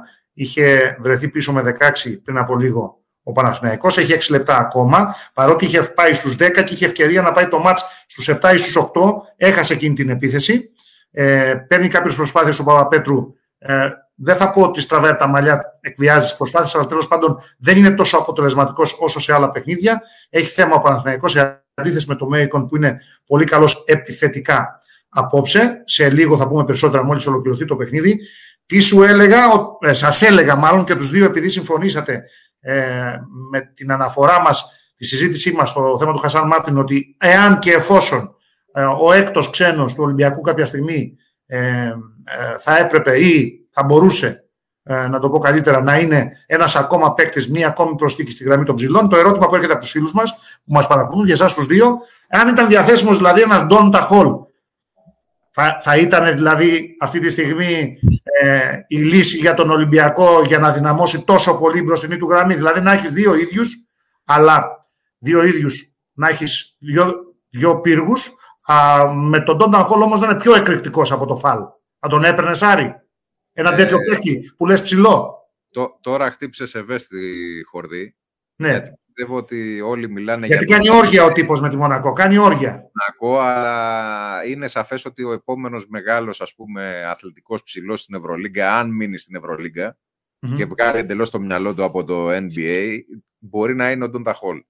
Ε, εγώ, ε, αυτός ο παίχτης δεν ξέρω πώς θα έρχεται. Είχε προταθεί σε ελληνικές ομάδες πριν από, πριν από δύο καλοκαίρια. Είχε προταθεί, έχεις απόλυτο δίκιο, αλλά η αλήθεια είναι ότι φέτος για πρώτη φορά στην καριέρα του πραγματικά αντιμετώπιζε την Ευρώπη σαν ουσιαστική σαν είδα ε, επιλογή. Σαν, σαν ουσιαστική επιλογή. Γιατί δεν τελείωσε και άσχημα τη σεζόν στο Ορλάντο. Ναι. Ε, πραγματικά πίστεψε, τον έπεισε δηλαδή ο coach Μίτροβιτς ότι θα έρθεις εδώ, θα έχεις ρόλο, δεν θα υπάρχει παίκτης άλλος που θα σε θυμίζει. Θα πάρω τον Will Thomas, θα πάρω τον ε, Μοτιεγιούνα, δεν υπάρχει άλλος με τα αθλητικά σου προσόντα. Θα έρθεις εδώ και θα αναδειχθείς. Και αυτό λειτουργεί. Ε, ξέρεις ποιος παίχτης θα μπορούσε να κοπεί από το NBA που έχει εμπειρία στην Ευρωλίγκα και να αποτελέσει λύση για, για μια ομάδα που θέλει να ενισχυθεί καθαρά στη θέση του 5. Ο Ταρίκ Μπλακ.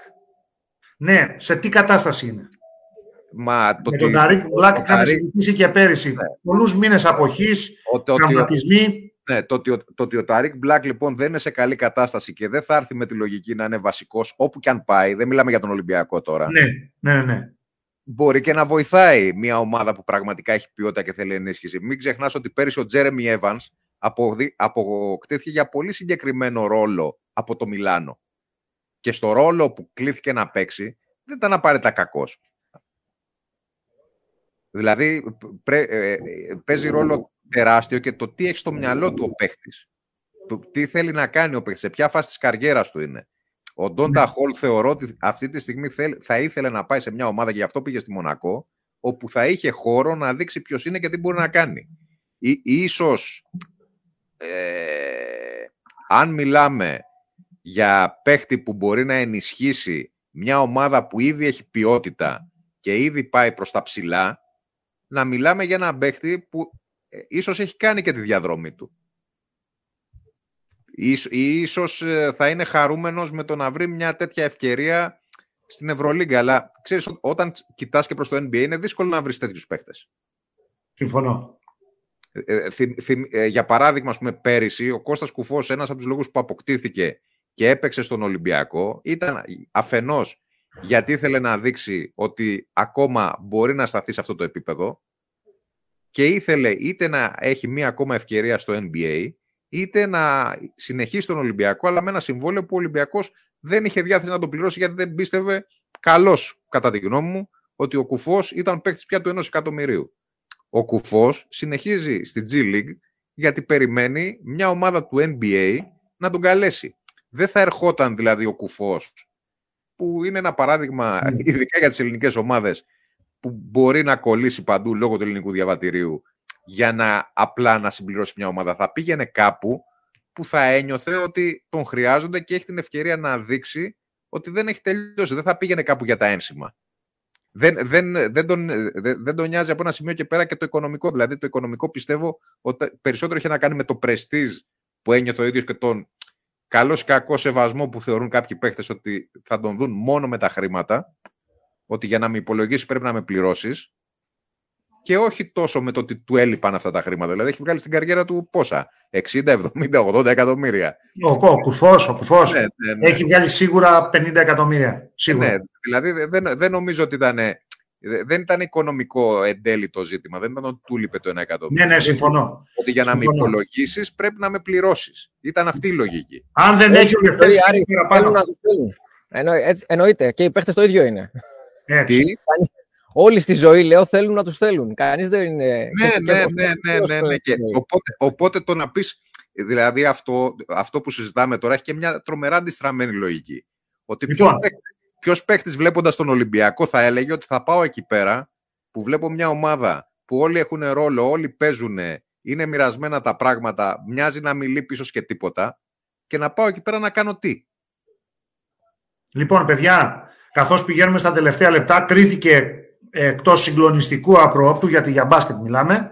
Ε, τέσσερα λεπτά πριν από το τέλος, στις παρυφές των 20 πόντων η Ρεάλ, 78-59, έχει επίθεση ο Παναθηναϊκός, αλλά και πάλι ε, θα κλέψει ο Γκος και θα πάει μέχρι το lay-up. Ευτυχώς αστόχησε μόνος του με το καλάθι. Έμεινε το 78-59.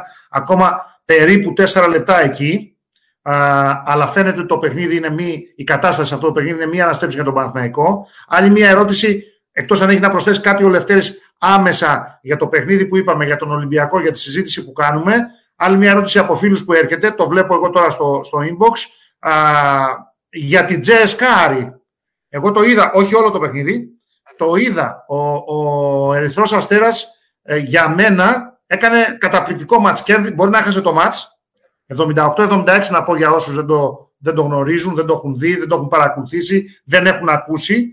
Μπορεί να μην είχε το τελευταίο σουτ νίκης ας πούμε, αλλά την απείλησε την Τζέσκα σήμερα και έπαιξε πιο, πιο όρημα στο σημερινό παιχνίδι. Για την Τζέσκα που έχει τα, και δεύτερο μεγάλο πρόβλημα πλέον, έτσι, με τραυματία παίκτη το Σενκέλια για δύο μήνες. Λοιπόν, πριν απαντήσω για την Τζεσικά, να πω στους αγαπητούς μας φίλους, ξέρουν ποιοι είναι αυτοί, να μην φλουντάρουν το, το chat με μηνύματα. Έχουμε φτάσει αισίως στα 355 έτσι. Μην γράφετε συνεχώς το όνομα του Will Baking για να αυξήσετε τις πιθανότητές σας, παιδιά. Θα βάλουμε εγώ... κόφτη από την επόμενη φορά.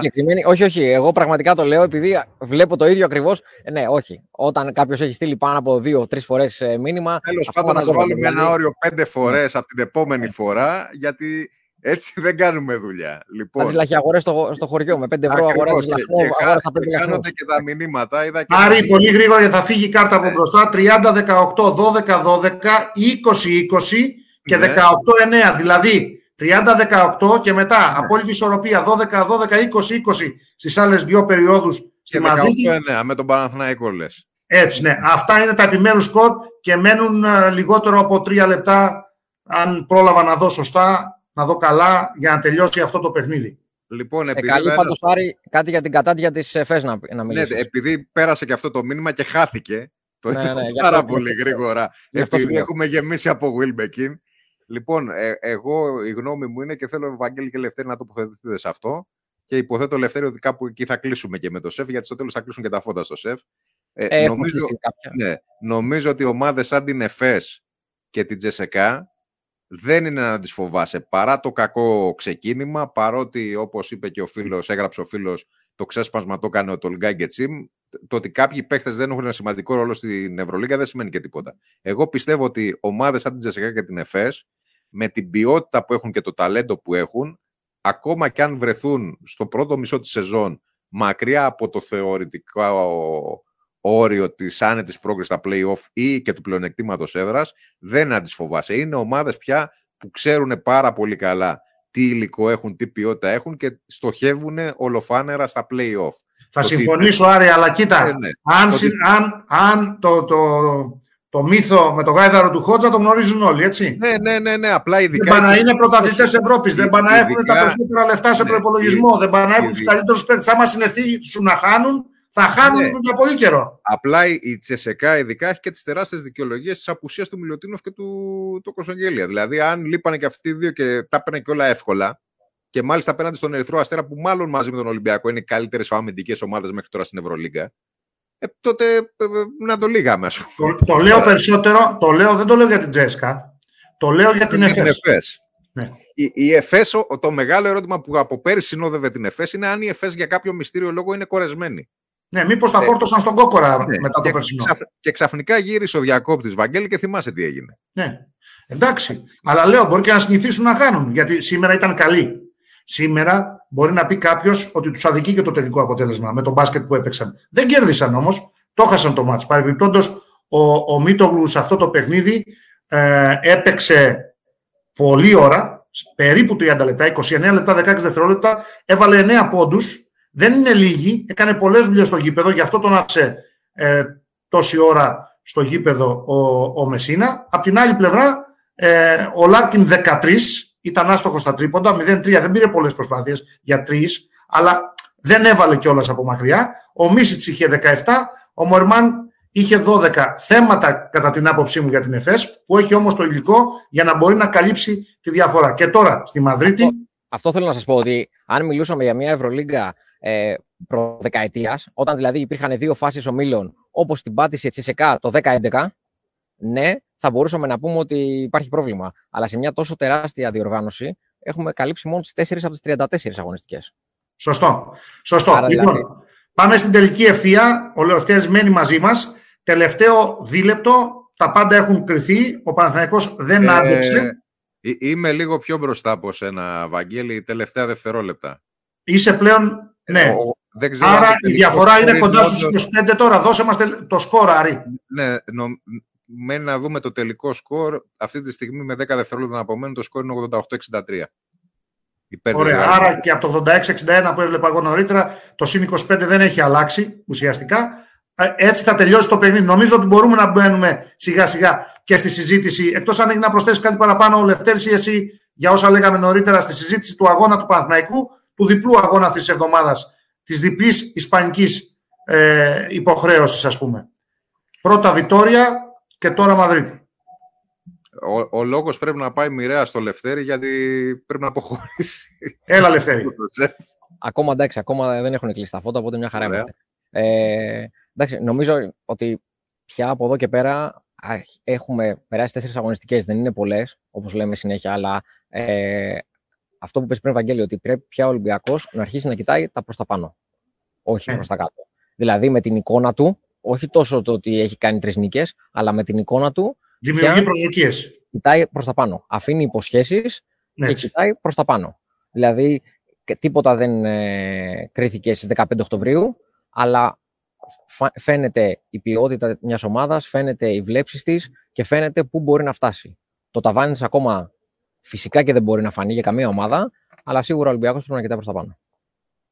Λοιπόν, το τελικό είναι 88-65 δυστυχώς για τον Παναθηναϊκό. Η Real Madrid πήρε αυτό που ήθελε. Ο Παναθηναϊκός ε, αυτό το μάτς καλά θα κάνει να το ξεχάσει. Το, το άσχημο για τον Παναθηναϊκό είναι ότι παρά την τεράστια προσπάθεια που έκανε στη Βιτόρια δεν μπόρεσε εκεί να πάρει ένα αποτέλεσμα που θα ήταν πολύτιμο για αυτόν. Μέικον 18, 4-6 δίποτα, 2-6 τρίποτα, 4-4 βολές. Παπαγιάννης 12, ο Πέρι είχε 10, ο Παπαπέτρου έμεινε στους 7, άστοχος σήμερα. 6 ο White, οι υπόλοιποι ε, κάποιοι έχουν σκοράρει, αλλά ένα-δύο καλάθια ο καθένας. Δεν ε, υπάρχει κάτι άξιο αναφοράς ο Παναθηναϊκός. Είχε 16-17 βολές, αλλά είχε 11-36 δίποτα, δεν μπόρεσε να, να σκοράρει από κοντά. 9-20 τρίποντα, το 45% για τρίποντα με τη Real εκτός έδρας είναι συγκλονιστικό. Θα το αγόραζε οποιοδήποτε, αλλά στα δίποντα εκεί είναι το θέμα. Φόβητρο ο Ταβάρες, από τους καλύτερους του Real σήμερα, αν όχι ο καλύτερος. Είχε 17 πόντους με 7-7 βολές, είχε 9 rebound, 2 assist, 2 κλεψίματα. Έκανε απίστευτα πράγματα. Και εδώ είναι η συζήτηση που κάναμε για τους ψηλούς ο Γιαμπουσελέ, Γκέρσον Γιαμπουσελέ σε 28 λεπτά 14 πόντους, 5-10 δίποτα, 4-4 βολές και 7 rebound. Αυτοί οι δύο σε, σε όλη τη διάρκεια του παιχνιδιού οδήγησαν τη Ρεάλ στο πρώτο ημίχρονο, γιατί έπαιξε συνολικά 27 λεπτά, στο πρώτο ημίχρονο ο παίκτης που έκανε τη διαφορά ε, για τους ο, Μαδριλένους ήταν ο Αλμπέρτο Αμπάλδε. Τελείωσε το μάτς με 16 πόντους. Αν έχω κοιτάξει και έχω συγκρατήσει σωστά τους πόντους του, α, όπως εξελισσόταν το παιχνίδι, είχε 14 στο πρώτο ημίχρονο και έβαλε όλους δύο στο δεύτερο. Ε, κάπως έτσι εξελίχθηκε το παιχνίδι, με ε, τα δεκάλεπτα τα αναφέραμε και νωρίτερα, το πρώτο και το τελευταίο να ανήκει ολοκληρωτικά στη Real, το πρώτο 30-18 επιμέρους σκορ και το τελευταίο 26-15. Τα άλλα δύο απόλυτη ισορροπία, 12-12, 20-20. Στο πρώτο και στο τελευταίο κρίθηκε το μάτς. Και τώρα ο Παναθηναϊκός Άρη ψάχνει υπέρβαση, έτσι. Με ψάχνει, ψάχνει υπέρβαση και ψάχνει να δει και το πρόσωπο που θα έχει με τον Γιώργη Φερέρ. Πριν προχωρήσουμε, Λευτέρη. Πώς θα τον λέμε αυτό, να συνεννοηθούμε πώς θα τον λέμε, Φέρελ ή Φέρελ. Φέρελ. Φέρελ. Ωραία. Ε, Λευτέρη, τι άλλο έχεις να προσθέσεις από το ΣΕΦ, αλλιώς να σε αποδεσμεύσουμε και να σε αποχαιρετήσουμε. Νομίζω, εντάξει, τα είπαμε όλα με όλες τις ενδιάμεσες διακοπές. Ένας ε, ρωτάει εδώ για το πόσους πόντους πέτυχε ο Νεμάνια ε, ο Νέντοβιτς. Να πω αμέσως. Τρεις πόντους. Πόσους είπες, Άρη; Τρεις, τρεις. Με ένα στα τρία σουτ. Ναι.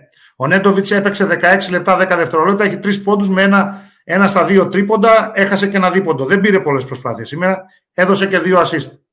Ο Σαντρός έπαιξε περίπου 10 λεπτά άποντος. Ε, επειδή δεν τα είπα όλα, ο Ματζούκας σε εκείνο τον goal foul που το είχα αναφέρει ε, ε, δεν έβαλε τη συμπληρωματική βολή, έμεινε στους δύο. Ο Evans είχε τρεις πόντους. Ο Νέντοβιτς, όπως είπες, Λευτέρη, τρεις. Ο Φλόιντ, δύο σε 7 λεπτά συμμετοχής. Ο Κάρο Γουάιτ, έξι. Ο Κασελάκης είχε δύο. Ο Παπαπέτρου, το επαναλαμβάνω, 7. Έπαιξε 4,5 λεπτά περίπου ο Μποχορίδη. Δεν σκόραρε ένα άστοχο δίποντο. Και επαναλαμβάνω, Μέικον 18. Παπαγιάννης 12. Ο Παπαγιάννης έπαιξε περισσότερο από όλους σήμερα για τον Παναθηναϊκό. Έμεινε στο παιχνίδι 33 λεπτά και 10 δευτερόλεπτα και περίπου 30 λεπτά ο Κέντρικ Πέρι με 10 πόντους. Γιώργη Φέρελ λοιπόν. Ψάχνει την υπέρβαση με αυτόν. Ένας scoring point guard παίρνει αποφάσεις, μπορεί να δημιουργήσει και να εκτελέσει, ε, μπορεί να δημιουργήσει για τον εαυτό του και να εκτελέσει και μπορεί να δημιουργήσει και για τους συμπαίκτες του. Άρα θα παίρνει και πόντους, πολλούς πόντους από το ένα πλέον ο Παναθηναϊκός Άρη, έτσι. Ναι, λοιπόν, Λευτέρης αποχαιρετούμε. Καλό βράδυ, καλή συνέχεια. Καλό Γεια σου Λευτέρη. Εμείς συνεχίζουμε λίγο ακόμα για τον Παναθηναϊκό. Για τον Παναθηναϊκό. Ε, πρέπει να δούμε κατά πόσο η προσθήκη του νέου ο οποίος στηρουμένο των αναλογιών μπορώ να πω ότι έχει κάνει ό,τι καλύτερο μπορεί μέχρι τώρα. Θα συμφωνήσω. Σε διακόπτω για λίγο. Ναι, ναι. Ο Λάσος στη συνέντευξη τύπου είπε ότι δεν είναι τόσο εύκολο όσο δίνει το σκορ. Δεν ήταν τόσο εύκολη όσο δίνει το σκορ η νίκη μας σήμερα. Ε, παίξαμε καλά. Μπορούμε να βελτιώσουμε κι άλλο το παιχνίδι μας. Ε, και έτσι είναι η Ευρωλίγκα. Θα έχει τα πάνω και τα κάτω της κάθε ομάδα. Ε, πήραμε λύσεις από πολλούς παίκτες. Τόνισε την προσφορά του Αμπάλδε που το λέγαμε κι εμείς ε, στο σημερινό μάτς προφανώς θα εννοούσε στο ξεκίνημα του αγώνα στο πρώτο ημίχρονο κυρίως ε, και είπε, νομίζω ότι έχουν παιχνίδι με τη Φενέρ την άλλη εβδομάδα. Είπε, ναι, ναι. Κάτι, είπε κάτι ότι τώρα πρέπει να κοιτάμε μπροστά. Σε αυτή τη χρονική περίοδο είπε, το μόνο που πρέπει να μας νοιάζει είναι να παίρνουμε τα αποτελέσματα, να παίρνουμε τις νίκες η πρόοδος, η βελτίωση της ομάδας θα, έρθει, θα έρθει μέσα στη σεζόν, είπε. Και το μυαλό μας τώρα, αφού τέλειωσε και το σημερινό παιχνίδι, πρέπει να είναι μπροστά στον αγώνα. Αν πρόλαβα να ακούσω καλά με τη Φενέρ. Δεν έχω δει το πρόγραμμα της επόμενης αγωνιστικής Άρη. Λοιπόν, για να συνεχίσουμε για τον Φέρελ, επειδή ρωτάει και ένας φίλος αν θα πάρει τη θέση του Μέικον, αν κατάλαβα σωστά, νομίζω ότι προς το παρόν δεν θα βιαστεί ο Παναθηναϊκός να κάνει καμία αλλαγή στην Ελλάδα. Και θα είναι και άδικο για το Μέικον που και σε αυτό το μάτς έδειξε τι μπορεί να κάνει, να χάσει την ευκαιρία να ανέβει και ο ίδιος προσωπικά και να βοηθήσει τον Παναθηναϊκό στο επίπεδο της Ελλάδας. Νομίζω ότι ο Φέρελ θα χρειαστεί το χρόνο του Απλά πιστεύω ότι η επιλογή του Παναθηναϊκού εν τέλει έγινε με πολύ απλό κριτήριο, με κριτήριο την ποιότητα του παίχτη. Σε αυτή την εποχή δύσκολα θα μπορούσε να βρει κάτι καλύτερο σε ό,τι αφορά την ικανότητα, τα όσα έχει καταφέρει στην λοιπόν, του. Σε διακόπτω, θα ολοκληρώσει τη σκέψη σου για να μην ξεχάσω αυτά ναι. που, που πρόλαβα να ακούσω από Δημήτρη Πρίφτη. Ναι. Ε, παλέψαμε όσο μπορούσαμε, όσο είχαμε δυνάμεις μου λένε από το control ότι κάτι ακούστηκε. Ναι, προσπάθησα να ακούσω το, το πρίφτη. Όπως και νωρίτερα ναι. προσπάθησα να ακούσω και το Λάσο, παιδιά. Μην ανησυχείτε. Ο, ο, Δεν κάνει παράστα κανένας. Ο Δημήτρης Πρίφτης είπε ότι είχαν περισσότερη ποιότητα από εμάς και περισσότερες λύσεις από εμάς. Εμείς προσπαθήσαμε να μείνουμε μέσα στο παιχνίδι όσο είχαμε δυνάμεις, όσο μπορούσαμε. Σε τέτοια παιχνίδια μετράνε πολλά πράγματα, είπε. Και προφανώς εννοούσε ότι ο Παναθηναϊκός χρειάζεται βελτίωση σε αρκετούς τομείς. Δεν ρωτήθηκε κάτι παραπάνω. Είναι η σύντομη συνέντευξη. Μια-δύο ερωτήσεις γίνονται, μια-δύο απαντήσεις δίνουν οι προπονητές και φεύγουν. Θα πει περισσότερα σε λίγο στους Έλληνες δημοσιογράφους που είναι μαζί με την αποστολή του Παναθηναϊκού. Και αν δούμε ότι μεταφέρουν κάποιες πληροφορίες, θα τις δώσουμε και αυτές όσο είμαστε ε, ζωντανά στον αέρα. Ε, και Λογικό να παραδεχτεί την ανωτερότητα της Ρεάλ, αφού ήταν... Ε, ε, νομίζω ότι για το Παναθηναϊκό τώρα είναι μεγάλο, μεγάλη ευκαιρία και μεγάλο στόχος το εκτός έδρας, το εκτός έδρας παιχνίδι κόντρα στη Μακάμπη την επόμενη εβδομάδα. Η Μακάμπη του δικού μας κότσου Φερόπουλου δεν πατάει ακόμα καλά στα πόδια της. Ο Παναθηναϊκός χρειάζεται κάθε αποτέλεσμα που μπορεί να τον βοηθήσει, ειδικά ναι. εκτός έδρας. Και νομίζω ότι επειδή υπάρχει και πίεση στη πλευρά της Μακάμπη, με την παρουσία του Φέρελ, αν κάνει τον τεμπούτο του στην Ευρωλίγκα, που λογικά θα το κάνει, θα είναι μια καλή ευκαιρία να ευνηδιάσει και να πάρει ένα αποτέλεσμα. Γιατί αυτό που είπε και ο Λάσο είναι πολύ πολύ περισσότερο για μια ομάδα σαν τον Παναθηναϊκό στην παρούσα φάση, επειδή θέλει να βελτιωθεί, επειδή θέλει να χτίσει χημεία, επειδή θέλει να γίνει καλύτερη, δεν της αρκεί μόνο αυτό. Για να έχει πίστοση χρόνου πρέπει να έχει και αποτελέσματα. Δεν λέω ότι είναι εύκολο το παιχνίδι κόντρα στη Μακάμπη. Λέω ότι στη φάση που βρίσκεται η Μακάμπη, θεωρητικά ο Παναθηναϊκός θα μπορούσε να κυνηγήσει εκεί ένα αποτέλεσμα, γιατί αυτή τη στιγμή, κακά τα ψέματα, ε, ένα από τα μεγάλα θέματα που θα, θα κληθεί να διαχειριστεί ο Παναθηναϊκός είναι η αντίθετη, το αντίθετο ξεκίνημα σε σχέση με τον Ολυμπιακό. Είναι εύκολο στον Ολυμπιακό να τα βλέπουμε όλα ωραία όταν υπάρχει το 3-1. Αντίστοιχα στον Παναθηναϊκό, είναι εύκολο να υπάρξει γκρίνια όταν δεν έχουν τα αποτελέσματα. Και επειδή η Ευρωλίγκα όντως είναι μαραθώνιος και έχει πολύ δρόμο, ο Παναθηναϊκός οφείλει, αν μη τι άλλο, να γίνεται καλύτερος και να διεκδικεί όσο το δυνατόν περισσότερα πράγματα όσο προχωράει η σεζόν. Δεν είναι εύκολο. Mm-hmm. Εσύ μίλησες με τον coach Πρίφτη, ο οποίος ήταν απόλυτα ρεαλιστής στη συνέντευξη που σου έδωσε. Και καλό θα ήταν οι φίλοι του Παναθηναϊκού να κάνουν μια βόλτα από το κανάλι του Eurohoops ε, στο YouTube για να δουν. Στο YouTube να την ξαναθυμηθούν τη συνέντευξη. Για να δουν πόσο προσγειωμένο και σοβαρό προπονητή έχουν την τύχη αυτή την εποχή να έχουν στον πάγκο τους.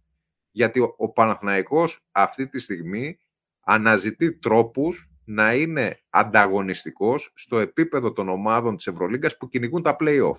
Αν το καταφέρει και η υπέρβαση θα είναι και τη σεζόν του θα φτιάξει και μας θα είναι πολύ πιο ευχάριστο το έργο μας κάθε εβδομάδα βλέποντας τα μάτια του Παναθηναϊκού και ελπίζοντας ότι ο Παναθηναϊκός μπορεί να κυνηγήσει κάτι παραπάνω από αυτό που φαίνεται ότι μπορεί να καταφέρει στα χαρτιά. Λοιπόν, ο Μπαρτζόκας έχει πει στην επίσημη συνέντευξη τύπου ότι ο Ολυμπιακός είναι στο σωστό δρόμο, στη σωστή κατεύθυνση. Ασφαλώς παραδέχεται ε, ότι είναι καλύτερος από πέρυσι, ότι η ομάδα του είναι καλύτερη από πέρυσι. Ε, ο Βερζέγκοφ είπε ότι στα ημίχρονο πήραμε συγκεκριμένες οδηγίες και υλοποιήσαμε τις εντολές του προπονητή, γι' αυτό και ήρθε το ξέσπασμα στο δεύτερο μισό. Και διαβάζω τώρα τους δικούς μας, τους συναδέλφους, στην ανάλυση που κάνουν στα υπόλοιπα παιχνίδια και ειδικά στο παιχνίδι του, της Μονακό με την Μπαρσελώνα, ότι γλίτωσε, ο τίτλος μας είναι συγκεκριμένα ότι γλίτωσε από το κυπικό κάζο στο Μονακό με ηγέτη τον Ντέιβις. Ε, για να είμαστε ακριβολόγοι, ε, δεν θα είχε γλιτώσει από το κάζο αν είχαν πάρει ένα rebound. Τώρα, επειδή είναι πονεμένη η ιστορία τα rebound, είτε κάτω από το καλάθι, είτε τα μακρινά που κάνουν και τη μεγάλη διαφορά, οι λεπτομέρειες κάνουν διαφορά στο σύγχρονο μπάσκετ, ένα rebound, μάλλον πολλά rebound του Παναθηναϊκού στη Βιτόρια, έτσι. Πολλά. Πολλά rebound του Παναθηναϊκού. Ένα rebound, ένα σούτ ή ένα σφύριγμα του Ολυμπιακού μέσα στη Βαρκελόνη. Ένα rebound απόψε είχε βγει νομίζω ή έπαιζε με τέσσερα. Δεν είμαι σίγουρος. Πάντως ένα rebound ε, στο τελευταίο σουτ, αν το έπαιρναν ε, οι γηπεδούχοι, η Μονακό θα είχε πάρει και την νίκη. Για, δεν θα έστελνε με το follow ε, το παιχνίδι στην παράταση ο, ο Davis, ο Μπράντον Davis. Αυτό είναι. Για να ο ο Μπράντον Davis πραγματικά έσωσε την Παρσελώνα. Δηλαδή, αν οι ναι. φίλοι που παρακολουθούν την εκπομπή δεν έχουν δει την τελευταία φάση τη κανονικής διάρκειας, σα δούνε πως ο Davis πραγματικά από το πουθενά μία σκοτωμένη φάση την έκανε καλάθι και τελικά το μάτς πήγε στην παράταση. Ε, και νομίζω ότι αυτό δείχνει πόσο ανταγωνιστικά είναι τα πράγματα. Δηλαδή, μια ομάδα σαν τη Μονακό, που ειδικά προ Mike James πολύ λίγοι την υπολόγιζαν, πια φαίνεται ότι θα είναι παράγοντα στα playoff. Αντίθετα, βλέπουμε μια Onyx με πολύ ακριβότερο budget από το budget του Παναθηναϊκού. ενδεχομένως να αποδίδει χειρότερα από τον Παναθηναϊκό.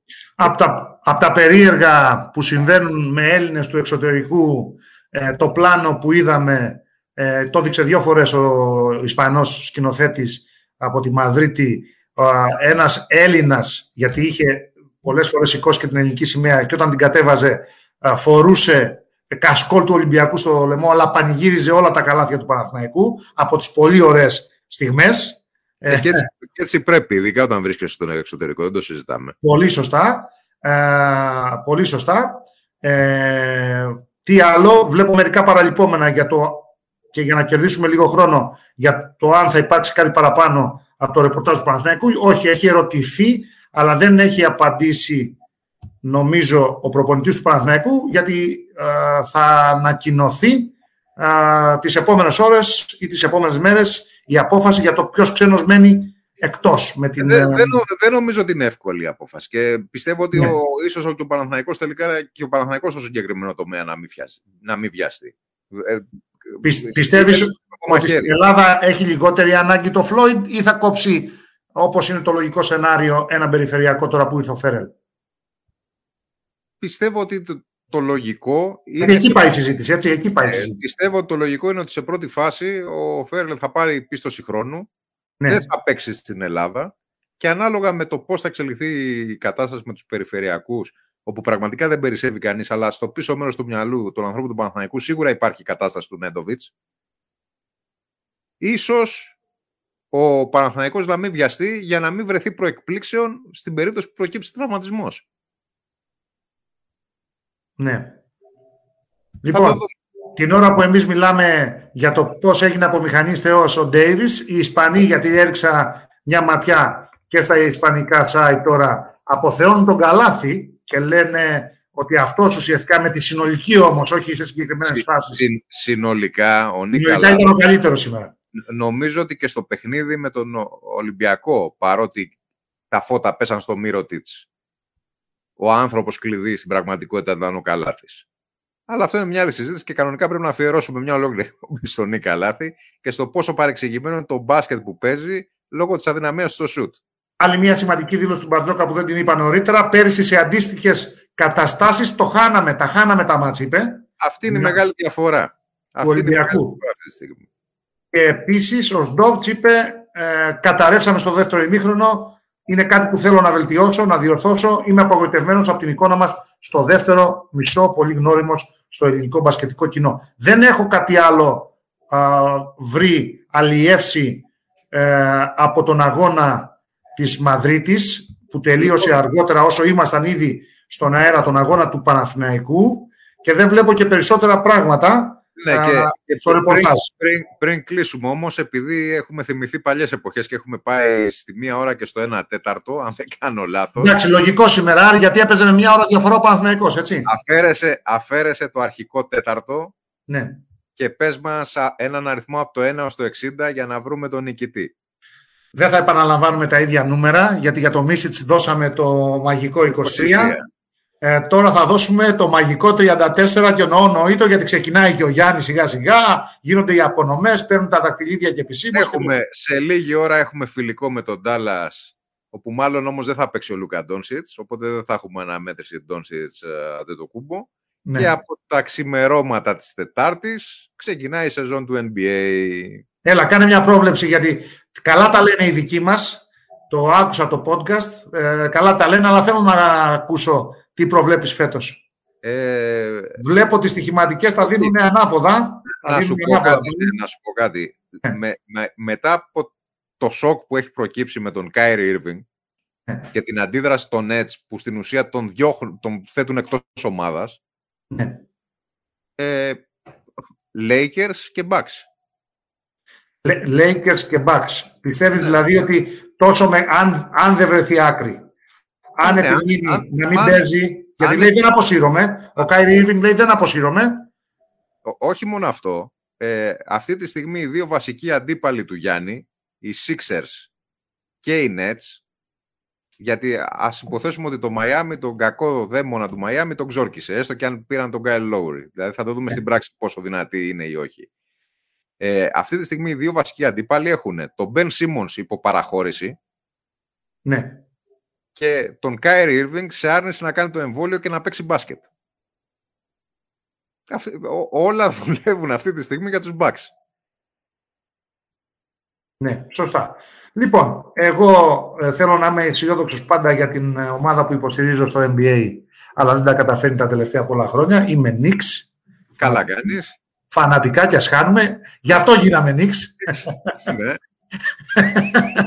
για τέτοιες αποτυχημένες σεζόν γίναμε Knicks. Ακόμα και όταν έχουμε καλό, καλό ε, ρόστερ. Καλή ήταν η περσινή σεζόν των Knicks. Ε, ναι, σε σχέση με του προηγούμενου. Καλύτερα, μια χαρά. Είναι, με, με ποιες συγκρίνεις. Και θα δούμε. Μακάρι ο Γιάννης να μπορέσει να υπερασπιστεί μέχρι το τέλος μαζί με τους υπόλοιπους, τον Θανάση και τους υπόλοιπους, μέχρι το τέλος ε, τα πρωτεία. Και τον, το, το Γιώργο τον Καλαϊτζάκη, ο οποίος πήγε στο, στο Μιλγόκι για να μείνει. Αντίθετα με τον Ελάιτζα Μπράιν που κόπηκε και άρχισαν τα σενάρια για το που θα βρεθεί στην Ευρώπη. Το διάβασα. Δεν υπάρχει τίποτα άλλο από τη Μαδρίτη. Δεν έχουμε να δώσουμε κάτι παραπάνω από αυτό. Χειρότερη διαβάζω μία από τις χειρότερες, δεύτερη χειρότερη επίδοση ιστορίας του Παναθηναϊκού στα δίποντα, έτσι. Ε, είναι αυτό που διάβαζα νωρίτερα που έλεγα 45% μένει στο τρίποντο, αλλά τόσο χαμηλό το ποσοστό του Παναθηναϊκού στα σούτ για δύο πόντους που στήχησε, λοιπόν, που στήχησε σήμερα. Λοιπόν. Ο, ο νικητής του διαγωνισμού θα ειδοποιηθεί με προσωπικό μήνυμα όπως συμβαίνει συνήθως και από την επόμενη εβδομάδα λογικά θα έχουμε και τα φωτογραφικά πιστήρια από τον πρώτο νικητή της φανέλας του Βασίλη Μίσιτς. Και κάπου ε, εδώ η σεμνή τελετή λαμβάνει τέλος. Ραντεβού την επόμενη Παρασκευή. Ραντεβού την επόμενη Παρασκευή. Ας ελπίσουμε ότι την επόμενη Παρασκευή ε, θα έχουμε νίκες και των δύο ελληνικών ομάδων. Αυτός πρέπει να είναι ο στόχος πια και, και, και, και, όσων αγωνίζονται στην Ευρωλίγκα και όσων ασχολούνται με την Ευρωλίγκα στην Ελλάδα, να επιστρέψουμε στις παλιές εποχές. Και, αυτή, και αυτή είναι, αυτό είναι το ευχάριστο. Αυτή είναι η διαφορά σε σχέση με τις δύο-τρει τελευταίες σεζόν. Ότι πλέον έχει επιστρέψει η αισιοδοξία. Δεν είναι τα φαβορή οι, οι δικές μας ομάδες, αλλά ελπίζουμε, έτσι. Ελπίζουμε και αυτό είναι πολύ σημαντικό. Ελπίζουμε και είναι μαραθώνιος. Η σεζόν θα είναι μεγάλη και ενδιαφέρουσα. Λοιπόν, σας ευχαριστούμε πάρα πολύ για την παρέα. Τα λέμε σε μία εβδομάδα. Καλό βράδυ. Γεια σας.